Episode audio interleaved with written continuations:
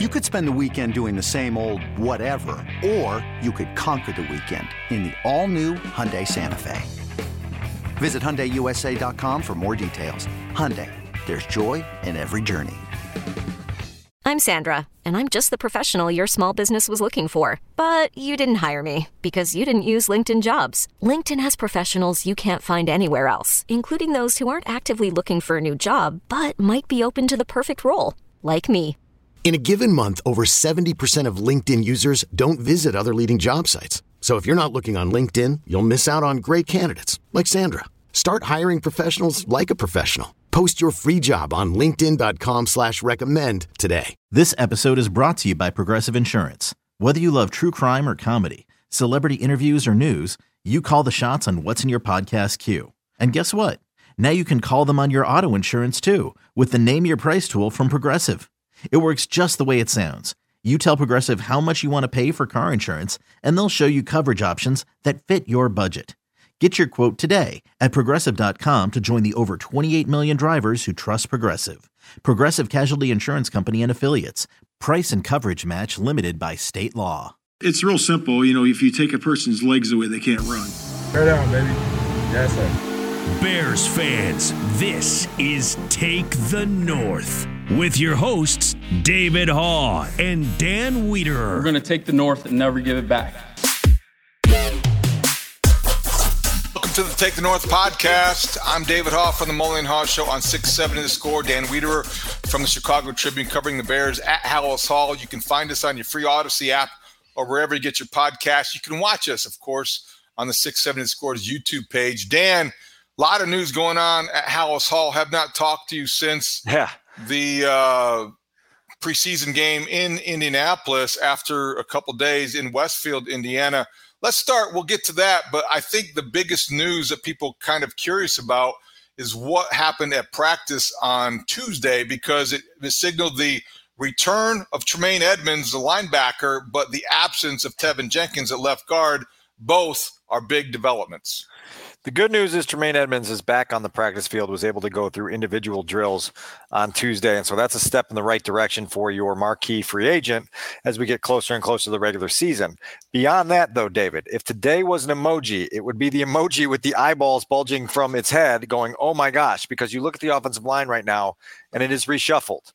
And we are now, you know, inside of two weeks to the first meaningful practice of week one for the preparation for the game against the Packers, and you've got problems across the entire offensive line. Darnell Wright, your first round pick, leaves practice at the end today uh, with a, a, noticeable limp. Matt Eberflus was unable to provide a, a real good update there, something to keep an eye on when we get back out here on Wednesday. Teven Jenkins still out going to be out probably into October, based on everything that our uh, our friend Brad Biggs has reported and everything we've been able to hear uh, in, in follow up to his initial report. Cody Whitehair having hand issues, so much so to the point that he is no longer playing center in the team drills with the Bears, and Lucas Patrick was taking the center reps with the first team offense today. So all of a sudden, the no excuses tour David has some excuses, right? It's not it's not real real fun to look at right now, and I think probably the most newsworthy part of all this is when you hear from Matt Eberflus after practice on Tuesday, he indicated that his decision, not made yet, on whether to play Justin Fields in the starting offense Saturday in the preseason finale against the Bills will hinge on the collective health of the entire offense, which includes the offensive line, which, if you're making an educated guess, you say they are actively discussing the idea of shutting Justin down for the preseason because they can't trust who's going to be protecting him against the Bills. And now you're forfeiting an opportunity for growth, an opportunity for development, a little bit more progress as you get toward the regular season. Again, eyeball emojis popping out of the head because it, it was not a good day. Uh, and you, I think you, David, I think you could sense kind of Matt's um, disappointment that, that this is where they're at and having to make these decisions and have these discussions before the preseason finale. There's a lot there. Let's get into some follow up natural questions then, because I think number one, um, before we get into maybe the Teven Jenkins situation, which I think is the most serious of all of these so far. Yeah. yeah. uh, number one, when you say Cody Whitehair uh, was switched to left guard and he has had a hand injury. I want to know do you think that number one, it's related to the hand injury as much as it might be also related to the fact that if they're going to go into the season and Teven Jenkins, the projected left guard uh, as a starter, is not going to be there, Cody Whitehair is the most obvious choice because of his experience at that position. So is his move to left guard more injury related or necess- necessitated by Teven Jenkins' absence? It's a great question, and it's still a bit of a guessing game. If I'm reading between the lines of the things that Matt said today, it's that they feel like he gives them a better opportunity as a front five uh, to play at left guard because of the reshuffling that they're going to have to do without without Teven as part of their plans. And so it seems like uh, it may be slightly independent of the hand injury he suffered in uh, Indianapolis.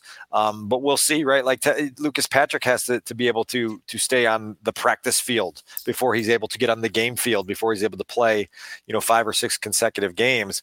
Um, th- th- look like we talked from late July into early August about the potential benefit of having your offensive line decided on and solidified heading into this regular season. And then now here we are a month later and we're going, whoa, you know, this thing is is totally being reshuffled again at a time you don't want to have to reshuffle it again because you're trying to get your offense some momentum.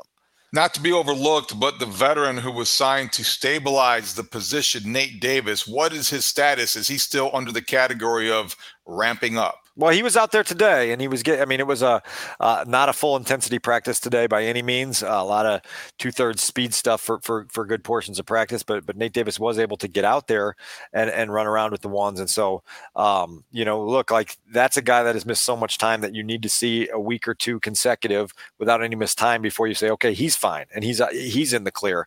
So there's just a, there's a lot there's way too many question marks right now and not enough answers. And one of the big question marks, and I know we can get into this a little more, is when exactly did this happen with Teven Jenkins?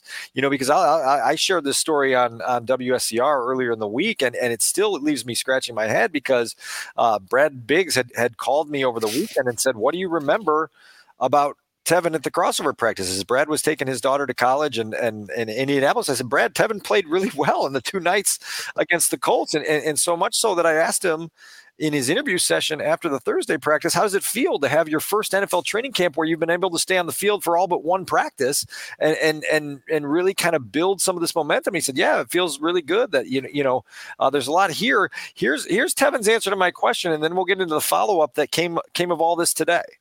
comparatively to the last two years, you've been pretty consistent through camp, haven't missed much time. How have you felt just having a good uninterrupted lead in towards the regular season? Uh, it's good. I mean, it's hopefully show signs of my uh, wanting my wanted durability of myself for the rest of the season. So as long as I'm staying out here for like right now through training camp, hopefully this shows positive signs for the rest of the year. I think it's obvious, Dan, that you jinxed him. you know, so then uh, David, I get I get the call from Bigsy saying, you know, he's got intel that not only is he injured, but he's injured in a way that's going to keep him out into the regular season. And as it turns out, I mean, this might be more than just a, a game or two. It might be three, four, five games that, that he's going to miss. And then if you miss that much time, how much time does it take you to get your conditioning back, your strength back, your continuity back? Uh, all of a sudden, you, are planning for life without Teven Jenkins again. And, and look, like we've documented it here on the podcast more than once. He's already missed 16 games in his two seasons. He's had 11 games where he's played 50% of the offensive snaps or greater.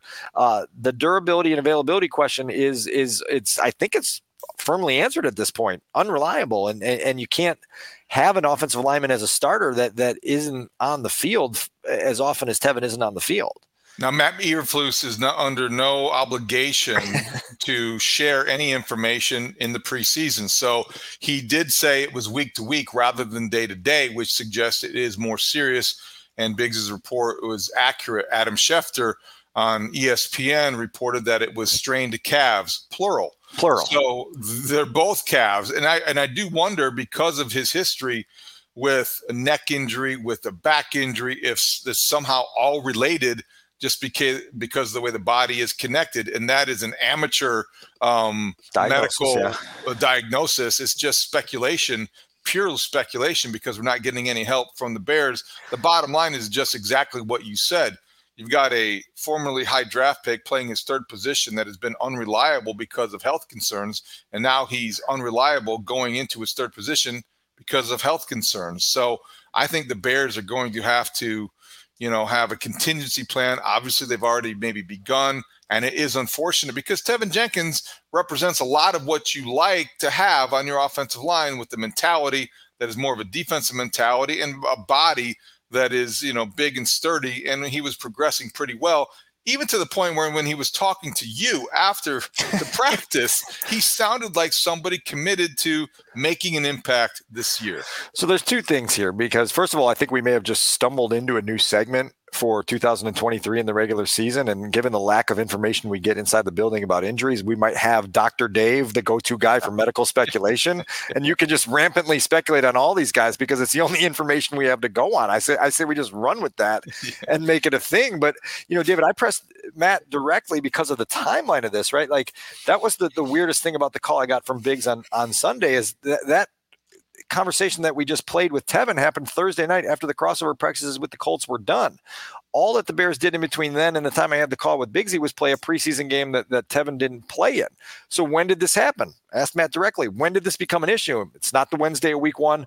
We're not gonna gonna say. Uh, we're just gonna leave it out there for for a, a, a, wild goose chase guessing game there, and that's their prerogative. They can continue to do that. They can think that that's to get them another win or two in the regular season, but it leaves you scratching your head on when and how did this become something for Teven? And it's a mystery that that is is problematic given his injury history the mentality that you talk about only goes so far as your ability to be on a football field. You know, uh, we can get into this at the very end of the podcast, but there's another guy who wore the number 76 who's a legend for this organization who might get into the Hall of Fame this week, who played 203 consecutive games without missing one, regular season and postseason combined.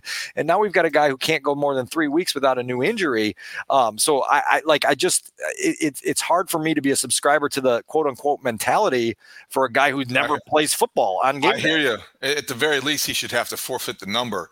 So I think when you look at the left side of that offensive line, Braxton Jones is the de facto Iron Man just because he's the one who isn't dealing with an injury right now as we speak. The only one of the starting five that hasn't missed time yet in camp either. So this guy's Iron Man streak continues. Good for him. How about on the other side? Darnell Wright was was observed limping away from practice, a lower body injury, could be an ankle.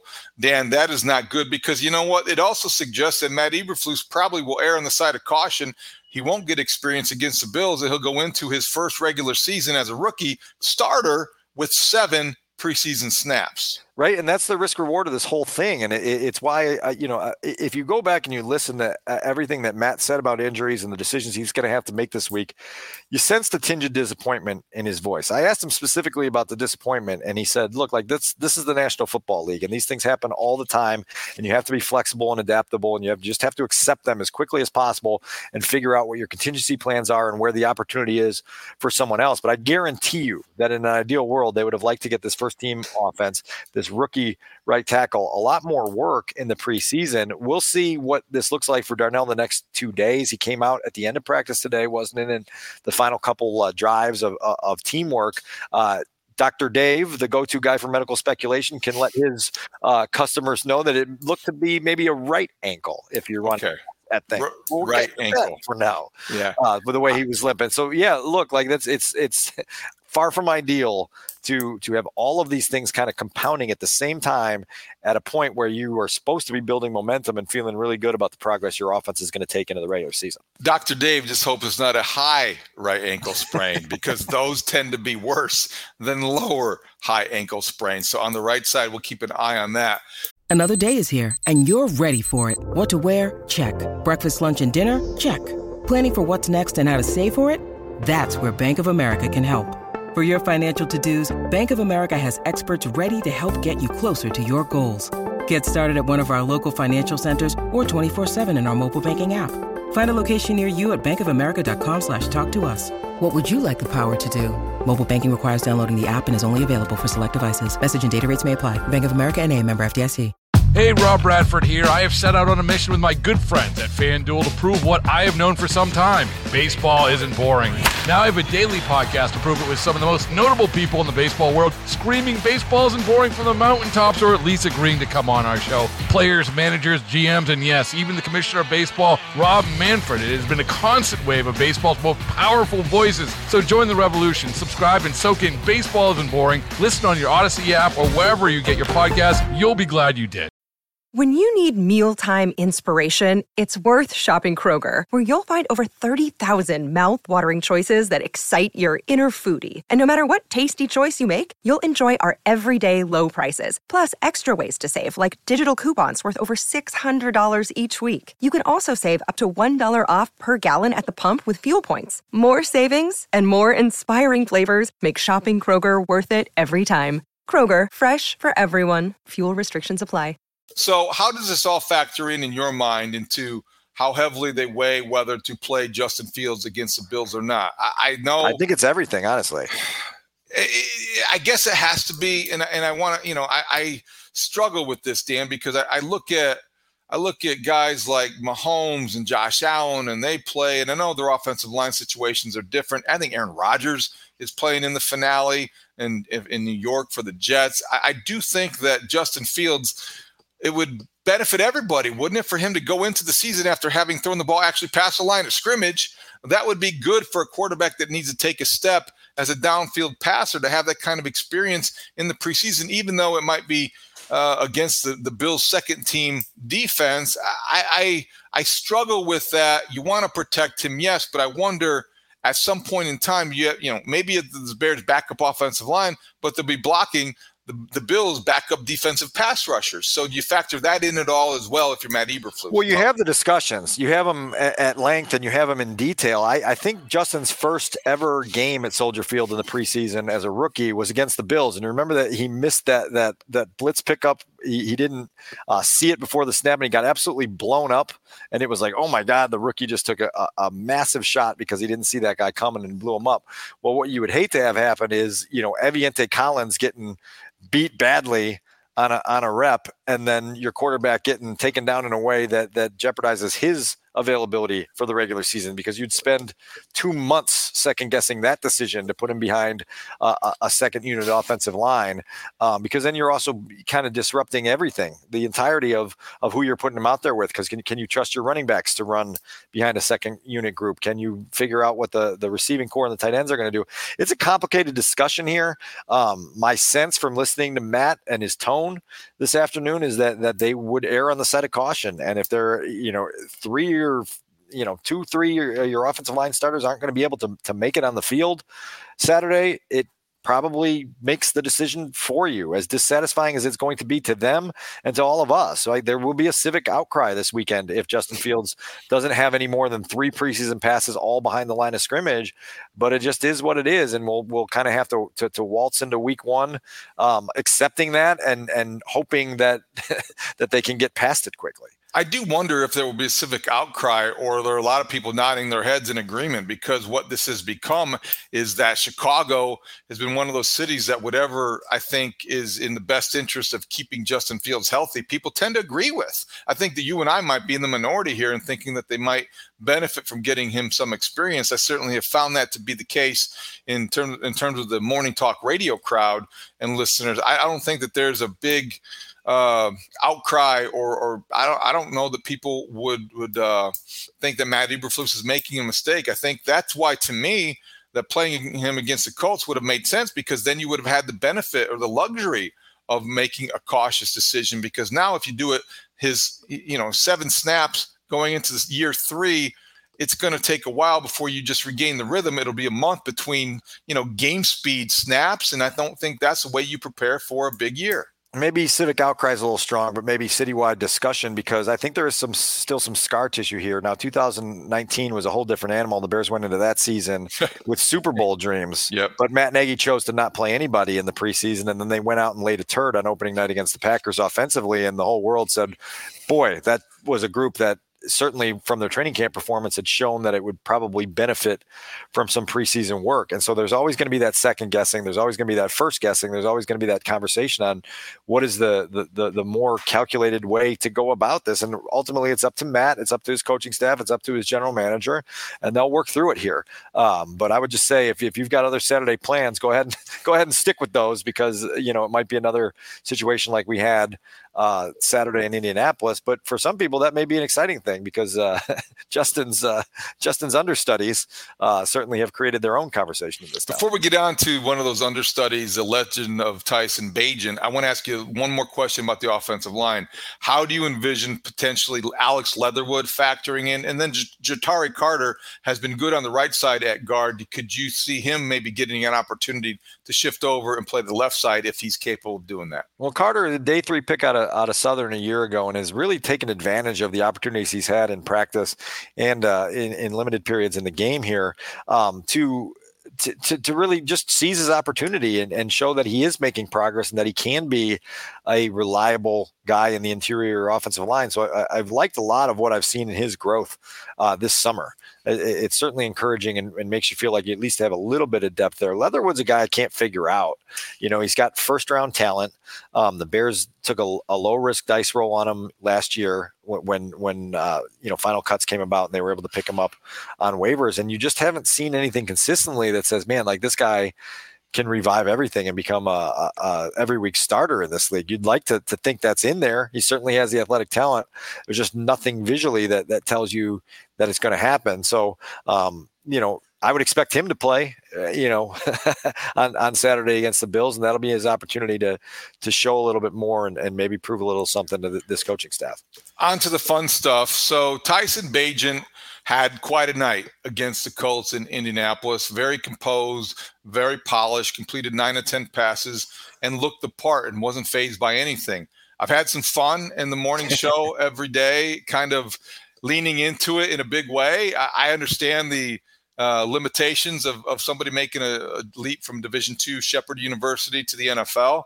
I also think it's harmless to uh, try to look at just what that would might represent. It is the preseason, so we've been having a, a, good time considering the possibilities. It also coincides with PJ Walker not having a strong right. month of August, and he has struggled, and he struggled again against the Colts. So, so Dan, I think just before we get to what Tyson had to say after his strong showing in Indy, how do you explain to people what exactly has happened here with the quarterback depth chart with the Bears and the progress that this undrafted free agent rookie out of Shepherd University, what kind of progress he has made? Well, so there's a few layers to this because there's a, a difference between, you know, in-game progress that you see in preseason and, and what the role of the backup quarterback is in the modern day NFL. And we can talk about both of those things um, separately and then kind of combine them. I will say this on Saturday night, watching him lead that that 17 play, 92 yard drive and then punctuate it with the decisive scramble and dive across the goal line, it was just fun. And I wrote it on Saturday night that as far as, you know, mid-August underdog stories go, the Tyson Bagent story is as alluring as it gets in this league. This is a, a you know, like you said, a Division two undrafted quarterback who threw for 17,000 yards in college, trying to prove to the NFL that he he belongs and, and that he should stick around for a while. And when you have a moment, a drive like that, and you get that momentum going, and you're able to have that, it's it's really cool. And then David, it was really fun also just listening to him after the game because it was just a, a another indicator that he feels so comfortable and he just seems so steady and and like locked in the now, which is, is is really cool for a guy who's who's fighting, you know, for his f- professional football career right now. So, um, to that end, you know, we can play one of one of Tyson Bagent's clips here because I I think that that that composure was really notable both in game and and during training camp and then after the game. And, and he was asked after the game just just how have you shown this level of comfort given given your story? Here's what he had to say. Yeah, I would say it's probably two things. Um, you know, luckily, luckily enough, I was able to play a lot of football in college, be able to really get exposed to kind of all the situations that football has to offer. So I think that definitely serves a role. I've also been playing quarterback since I was six. You know, my, when my dad forced me to play. So I've been, you know, playing for a long time, got a pretty good understanding, I guess, of, you know, what needs to happen, what doesn't need to happen. Um, and then also, um, you know the, the the mental load that you know it is to play quarterback in the, in the NFL. You know it's a lot. So if you kind of let that get to you, um, you could start to look pretty crazy out there. So I just like to keep it cool, calm, and collected. You know, let all the guys in the trenches do all the crazy, dirty work. Um, and then just you know try to get everybody on the same page mentally so that we're able to move the ball down the field. David, we great yeah. answer. No doubt, right? And you can feel it, the, the, confidence that he has out there. We had a chance to talk to Darnell Mooney on Tuesday afternoon, and, and one of the questions he was asked was just about his kind of perspective on what Tyson did, particularly on that 92 yard touchdown drive. And Mooney said that he had a headset on, and so he was able to hear the plays that were being called. And so, with that, going into each snap, he had an idea where the ball was supposed to go. And he said, Man, it was beautiful was the word he used to, to watch Bagent be decisive, quick, unruffled, make his reads, make his throws, kind of keep the chains moving, converts a, a third down inside the 10 yard line to Daurice Fountain, uh, keeps that, that drive going along. And so, so he, he's got everyone's attention. You know, he's got the coach's attention, he's got the front office's attention, he's got his teammates' attention. And and and to your point, it's just cool. It's cool when you have one of these moments where a guy steps up and meets that moment and then from there we have to kind of responsibly interpret what it means yeah i think that's fair and i think when you say attention i think it means uh, respect and when you are able to execute the, the play call and do the things he does and process things as quickly as he has if Darnell Mooney, a veteran, is listening on the headset, I think he's probably gaining respect for this, how far this kid has come in, in such a short period of time and made that leap. I, I don't think the reason I, I, think I give it a little bit more credence than maybe some some other underdog type stories is that this is somebody who's played at Division two level. He was invited to the combine. He also had opportunities that he turned down to play Big Ten football. I mean, Maryland, Northwestern were two of the programs uh, that that offered him opportunities. The reason he turned them down was because his college credits wouldn't necessarily have transferred, and he wanted to graduate. I give him a lot of credit for wanting to take his academic uh, objective seriously enough to to graduate. Eh, he's not going to be phased by much. He looks like he has played quarterback all his life, and if his dad forced him to play when he was younger, who's going to argue with him? Travis Bagent is a world champion arm wrestler. I think 17 with the right arm, 11 with the left, or vice versa. This is a character. It's a great story to have some fun with Dan. I do wonder I do wonder about if the Bears are going to get to the point where if he has a third straight strong game, are they weighing a roster spot, a 53rd spot on the roster with a third quarterback or uh, an extra linebacker, offensive lineman, cornerback, or you know how it works with special teams being factored in. I, am not suggesting that he should be the backup, even as, as PJ Walker struggles, but I do wonder – if he's played well enough to earn a spot on that roster. Well, yeah, and we can get into a little bit more of that in a second. I think when you talk about the attention and the respect that he has garnered in here, it was backed up by what Matt Eberflus said post game on Saturday night and saying our mind is open. You know, we haven't solidified anything in terms of what our quarterback depth chart fully looks like going into the regular season because if you do that too early, then you close your mind to a guy that is rising or, or a guy that shows you potential and, and they want to remain open minded with that. So that was refreshing to hear from the coach that, that they're going to give him every opportunity to state his case. That was one of the questions I asked him post game is what exactly he's trying to show this coaching staff. Also asked him what it's been like, you know, since May to, to come into the league as an undrafted rookie and try to, to climb this climb time. And what, what's this experience been like when you get to a preseason game in mid August and now all of Chicago social media is talking about you?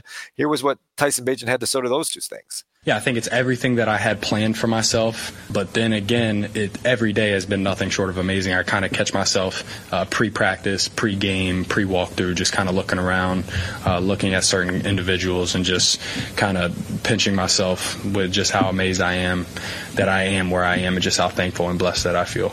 You know, as a quarterback, I really just would like them to know that I would just like to make them as comfortable as possible with the with the, with the thought of me in the game. Just really have them understand that you know any play that needs to be run, you know I at least know how to run it. You know every play is not going to be perfect, but you know I know how to run every play in the playbook, and um, that's kind of where I'm at. Just kind of working tirelessly. I know opportunities and will present themselves, so I just try to be um, as ready as I can for those opportunities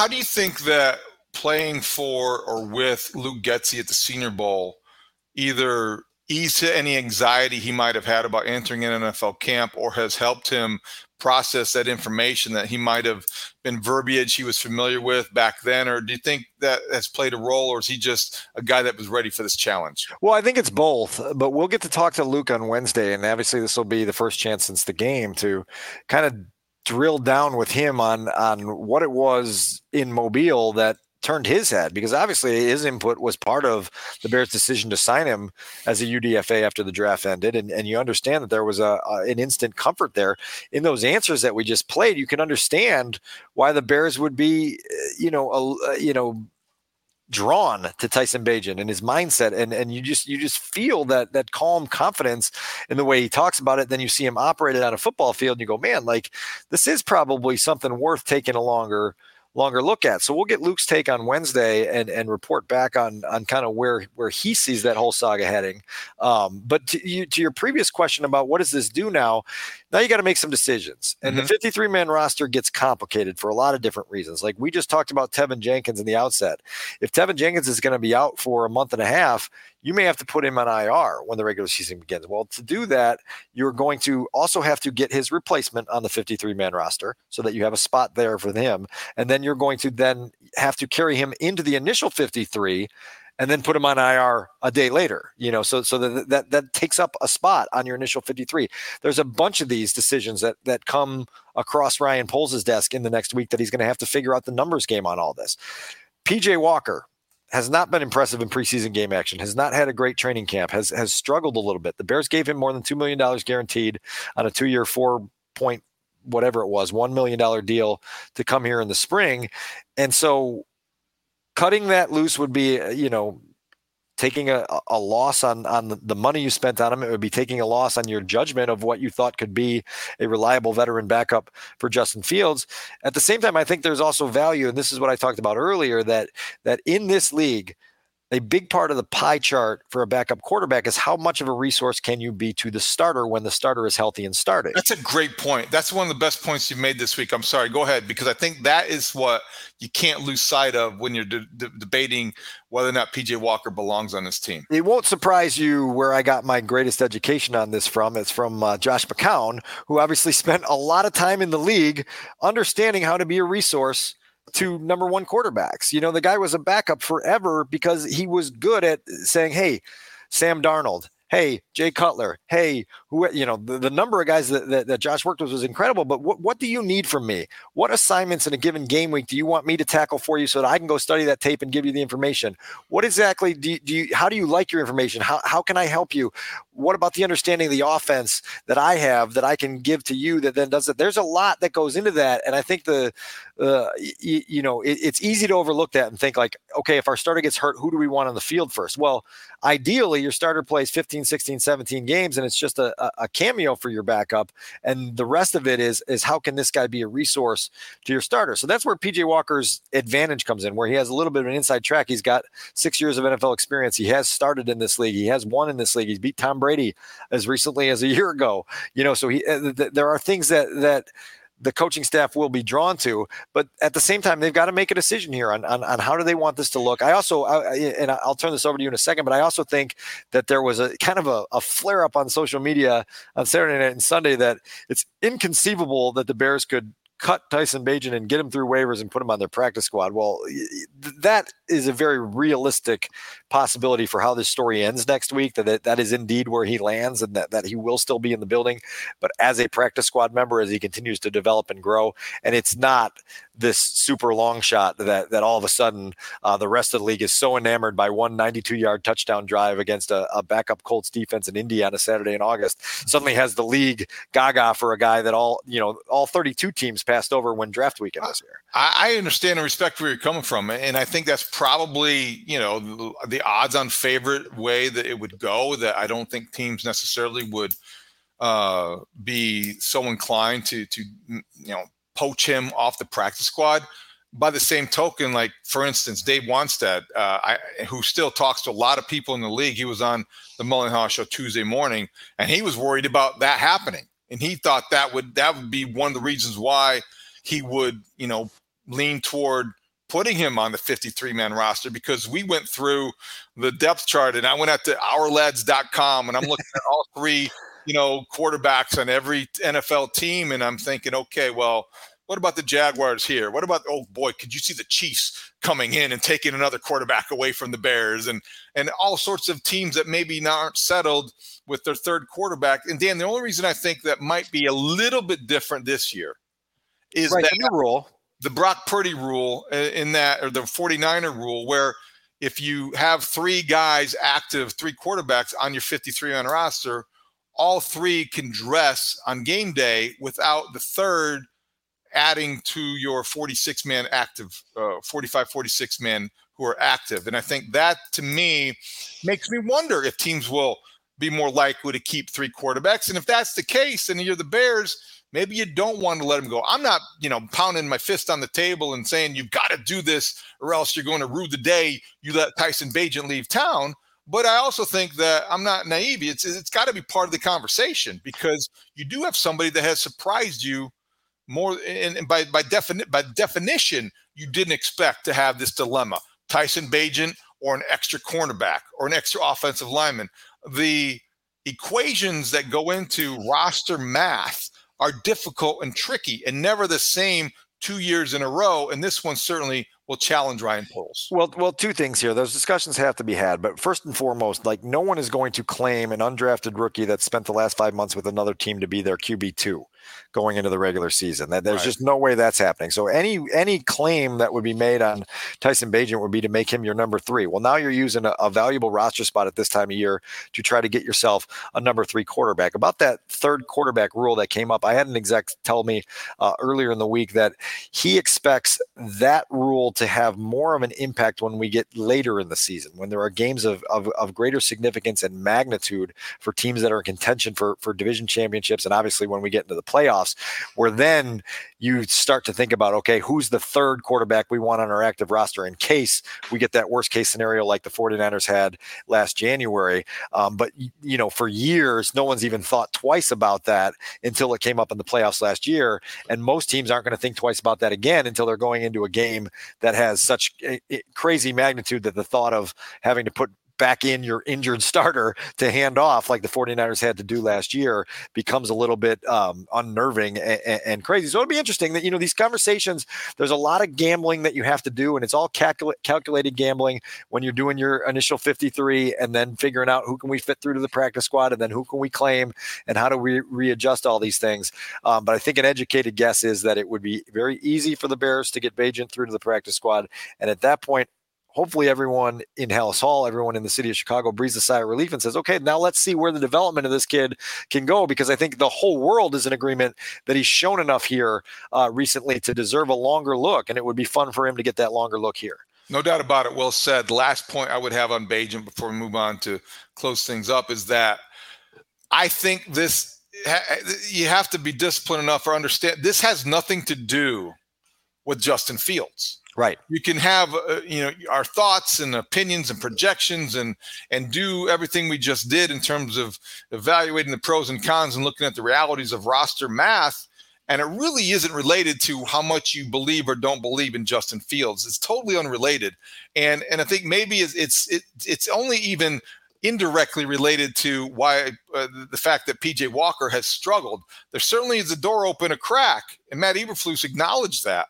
But I just think that eh, eh, we we have gone through this before. Maybe not to the extent that Bagent, but this makes me think of Dan LeFevour. This makes me think of you know uh, the other guys who have come through Nathan Enderling or Enderle, yeah, yeah, uh, Enderle. I mean, there have been what about Caleb Hanie and the way Caleb, Caleb Hanie, Hanie played in an NFC Championship game. Caleb Hanie, you know, I can remember documenting Caleb Hanie uh, in the in that era. So this is not necessarily a new phenomenon, but it's also one that you can't ignore. And we're not trying to overstate it, but you can't possibly look past it because it has been one of the bigger stories of the Bears preseason. And I like I, I don't want to do much pushing back on the excitement that Tyson Bagent has created because again, when you have one of these fun underdog stories and the kid is living in it in the moment the way he has been, it's it's fun, you know, and you don't want to pee in the Kool-Aid, you know, and so let's see where it goes and and he's obviously going to get more time in some way shape or form against the Bills on Saturday in Chicago at Soldier Field and it'll give us another little chapter to get a feel for for what he's doing. I think he's got two incompletions in his two preseason games. At the same time, he's played four series, and now now it's time to go get a little bit more work and build that resume, build that library, and see where you can take this thing. Hey everyone, this is Bret Boone. Would you know it? I've got a podcast going strong in our fourth year. Tune in as I sit down with my friends, some of the biggest names in sports, media, entertainment, for a lot of fun and in depth conversations. As you know, baseball's been my life. It's been in the family for a long time, but it's a lot more than that here. It's sort of like taking a ride in a golf cart around a beautiful track. Join me every week for multiple episodes on the Bret Boone podcast, available on the Audacy app or wherever you get your podcasts. So, last couple things. First of all, I, I want to get to what you did earlier this week when you got back from Indianapolis, but I want to talk about you being in Indianapolis. Thrilled to know that you found the Hoosier hospitality so amenable. And look, I'm an Indiana native. I get a lot of uh, uh, good natured ribbing, some maybe not so good natured at times, but I'm proud to be from Indiana. My brother has lived in Carmel, Indiana for the better part of 30 years. It's a tremendous place to live.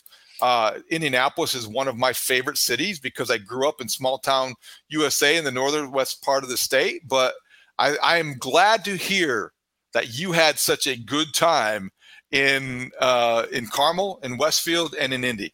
Full disclosure, I went in fully ignorant about where I was headed. You know, I knew we were going to be out in the Indianapolis suburbs, and I, I knew little more than that. I, I expected a, sort of a, a rural, uh, smaller suburb, you know, to, to be walking into. Uh, it's not what I walked into in Carmel, and it was like really cool to to go through the downtown there, the city center there, some of the surrounding areas, and see the volume of restaurants that were really cool and full of people and served good food and weren't chains. And it was just like, okay, this is there's a vibe here. We went out to a reunion dinner on Friday night with our old friend Rich Campbell, uh, a bunch of people that used to be on the beat with Rich to the Sun King Brewery and had had a, a oh, few drinks. Choice. That, great choice. Great there, choice. I had a tray of nachos from the the nacho place there that was top notch, you know. And so you're like, okay, this is there's there's a buzz here. You walk down the street, there's three other cool places. You go here, it, it was just the, the the magnitude of the cool places and the the, the size and the the scale of everything it blew my mind because I went in, com- like I said, completely blind and completely ignorant. And then on, on Saturday before the game, I go for a run on the, I don't know if it's pronounced Monon Greenway or Monon, Monon Greenway. Yeah. I mean, that's pretty cool too. And everywhere I ran, there were people and there was energy and there was a vibe. And I was just like, man, this is like, I don't know. It was just, it was fun for me. And uh, Mark Potash had one of the best tweets when I tweeted out my my praise of of Carmel, Indiana. He said, "Oh, good, you finally like something," or something to that to, to, that extent. So, so that was well played by Mark. It's why he's a first ballot Twitter Hall of Famer. Yeah. Um, and yes, I, I, I can be happy Chicago, and and there are certain things that make me happy. What didn't make me happy was my golf score on Friday with Rich. I uh, lost everything. The entire part of my entire game came unraveled in front of uh, in front of my old beat colleague, and it was a, a, disaster. Well, that's good. Yeah, nice weather. Uh, Indy's a great place. My son went to Butler, so I'm well familiar with the Broad Ripple area as well. And it's just yeah, recommend it for people if they. It's it's different. It's it's just uh, very comfortable, and and the cost of living you can't beat. So yeah, that's the, uh, the following was brought. The preceding was brought to you by the well uh, Marion County Chamber of Commerce. I signed up for for the the tourism bureau in Carmel, and I will be back there in uh, 2024 because the Bears play at the Colts next season. So let, us go back down and we'll, we'll see what we can make. Gotta love it. Maybe I can make that one. There you go. And then when you did get back from your vacation in Indy, it seemed like you were gone forever. Um, you had a pretty meaningful visit this week with Steve McMichael. I know that we're waiting, like a lot of people in Chicago, for news about his Hall of Fame uh, possibilities, and, and that's going to be coming down any time now. And and he just remains an inspiration with ALS. Uh, you got uh, through to him. You communicated with him. What can you say about what you were able to uh, talk about with Steve McMichael? Yeah, Dave, I, have got like goosebumps on my arm and a little bit of lump in my throat because it's a really difficult thing to process you know just just how a, a, a guy who was such a, a massive personality a huge human being with that huge voice and that that booming laugh is now you know bedridden and incapacitated and and just fighting this this brutal cruel fight with ALS but but you you have these moments um, just standing by his bedside where you know he gets excited and he bugs those eyes out and raises his eyebrows at something you said. And he he, he gives the, the you know the smile that he can give right now. And and and you just feel the spirit still in there you know, and it's really hard to process. I had a conversation this morning with Dan Hampton about it, who's obviously been his close friend for more than 40 years, and just how how difficult it is to process that that that this this guy that that you, whose presence was everything is now relegated to, to, to this fight that he's had to fight. I, I, had a good talk with Misty, his wife. She is so enlivened by this Hall of Fame bid that they've been on this summer and believes that that just the hope that it's provided has given him vitality and vigor in a way that wasn't there. Um, and so hopefully when when the senior committee finishes up, you know, it's Tuesday afternoon right now and they finish their deliberation and they choose up to three senior finalists for the class 2024 that Steve McMichael's name is on that list.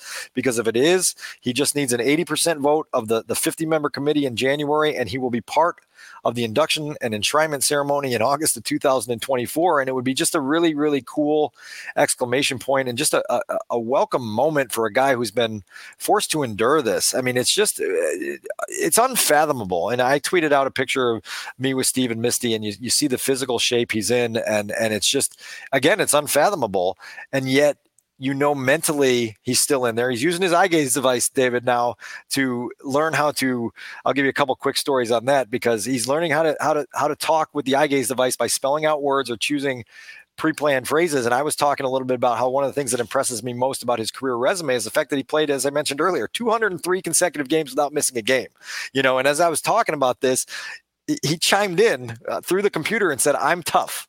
You know, it's really cool to hear that come through. And you're like, yeah, hell yeah, you're tough. And then Misty shared a, a, a said that he's getting a little bold with the eye gaze, eye gaze device. And, and sometimes, you know, when he needs something, he'll tell them when he needs to roll over or when he needs to be adjusted. And she said, sometimes it's ice cream, Coca-Cola, ass on fire. And she said, she said, I have to say, slow down, slow down one thing at a time. I can only handle one thing at a time here. So he has needs. He still has that sense of humor. And I think all of Chicago is hoping that that that the news is good news when it becomes official on Wednesday uh, that he will be a Hall of Famer. He'd be the fourth member of that 85 defense, uh, following Mike Singletary, Dan Hampton, and Richard Dent. That would be a really cool accomplishment for a guy that they all really, really admired and appreciated. Every bit as deserving as any of them, too, just because of what he meant to that defense and and what his spirit now means to the city. That's well put, and I think people can see that photo on your Twitter feed. Maybe Adam can tweet it out on the Take the North podcast at Take the North Pod later today because it was pretty cool. And to see you know you're right misty has just been terrific. And and the whole way that the bears fans and and the bears media and a lot of people just the entire city of chicago have gotten behind uh, mongo's cause is, has been inspiring. So well done. Nice job. And uh, yeah let's hope that and if, happens. If he gets in, she's already doing the research to try to figure out how to get an ambulance to get him to a medical airplane to get him to Canton next August, and that would be one of the cooler moments in in wow. Chicago Bears history if all that stuff was able to come to fruition. That would be cool. So cool. All right. Anything else that we've overlooked? We covered a lot of ground. Two last things really quickly. Matt Forte, former Bears running back, out at practice on Tuesday. Really cool to see him back by the field. Was able to meet with some of the running backs, as well as wide receiver Darnell Mooney, a fellow Tulane guy. They've got a relationship that goes back. So, so good to see Forte back on ca- campus. Colleen Kane, my colleague at the Tribune, also did a lengthy sit down while we were in Indianapolis with Matt Eberflus, dialing into kind of his vision, his philosophies, his outlook for 2023. That's a must read at ChicagoTribune.com. Great job by Colleen of getting the coach to, to open up and, and give her a lot of thoughts. Nice job by, by Colleen. Yeah, that, that was a entertaining, and, and I think uh, she did a nice job. That would be good. We should have her on sometime to talk about that or just talk about anything. You know, it'd be good to uh, to t- catch up with her. She does a good job on the beat. No doubt about it. All right, so we will be back later this week. I am going to Vegas. I'm not sure how I will figure that out, but we will figure out a way. Um, I am going with a lot of the score uh, personnel. The midday show, Dan Laurence and Leila uh, are going to Vegas. We're leaving Wednesday afternoon. We're going to do shows there Thursday and Friday. I'm doing the afternoon show with Danny Parkins. Uh, and I think Speaks is filling in for me in the morning on Thursday, and, and Mully is not going to Vegas, but we're all going, and it's going to be a great, uh, great time. At, we're staying at Circa, uh, Circa Resort Casino in Las Vegas, sponsors everything at the score. Um, it's a tremendous facility. went there last year, had a blast, and going back This year, Mitch Rosen is leading the crew. He's got the itinerary. I think it's like seven pages long. Um, so I think we have covered every detail. But Dan, I will be in Vegas. We'll try to connect later this week. You may be back on the pod if there's news that warrants before that with No uh, you know a co-host to be named later. we'll figure it all out. You can find us right here at Take the North Pod on Twitter and wherever you get your podcast on the free Audacy app and also on the 670 Scores YouTube page. If you're going to spend your entire day in that stadium swim part of Circa, make sure to put on sunscreen and hope that there's a, a couple good games. And I was there when the Bears played there in 21 uh, for, for a college football Saturday afternoon out there, and that, that was pretty cool to to have your your pick of, of anything you wanted to watch in, in that environment. I know you'll uh, you'll enjoy that. I think it took my skin in, in a month to not to come out of its prune-like shape after set, and then being in the pool last August. That was quite a day. It was quite a trip. Looking forward to that. So, anyway, we covered a lot of ground. Thank you for listening to the Take the North podcast. We'll be back uh, later this week and look forward to talking more Bears before the final game of the preseason against the Buffalo Bills, Saturday noon at Soldier Field. For Adam Sadzinski and Dan Wiederer, I'm David Haugh from the Take the North podcast. We'll talk to you next time. Great talk. See you out there.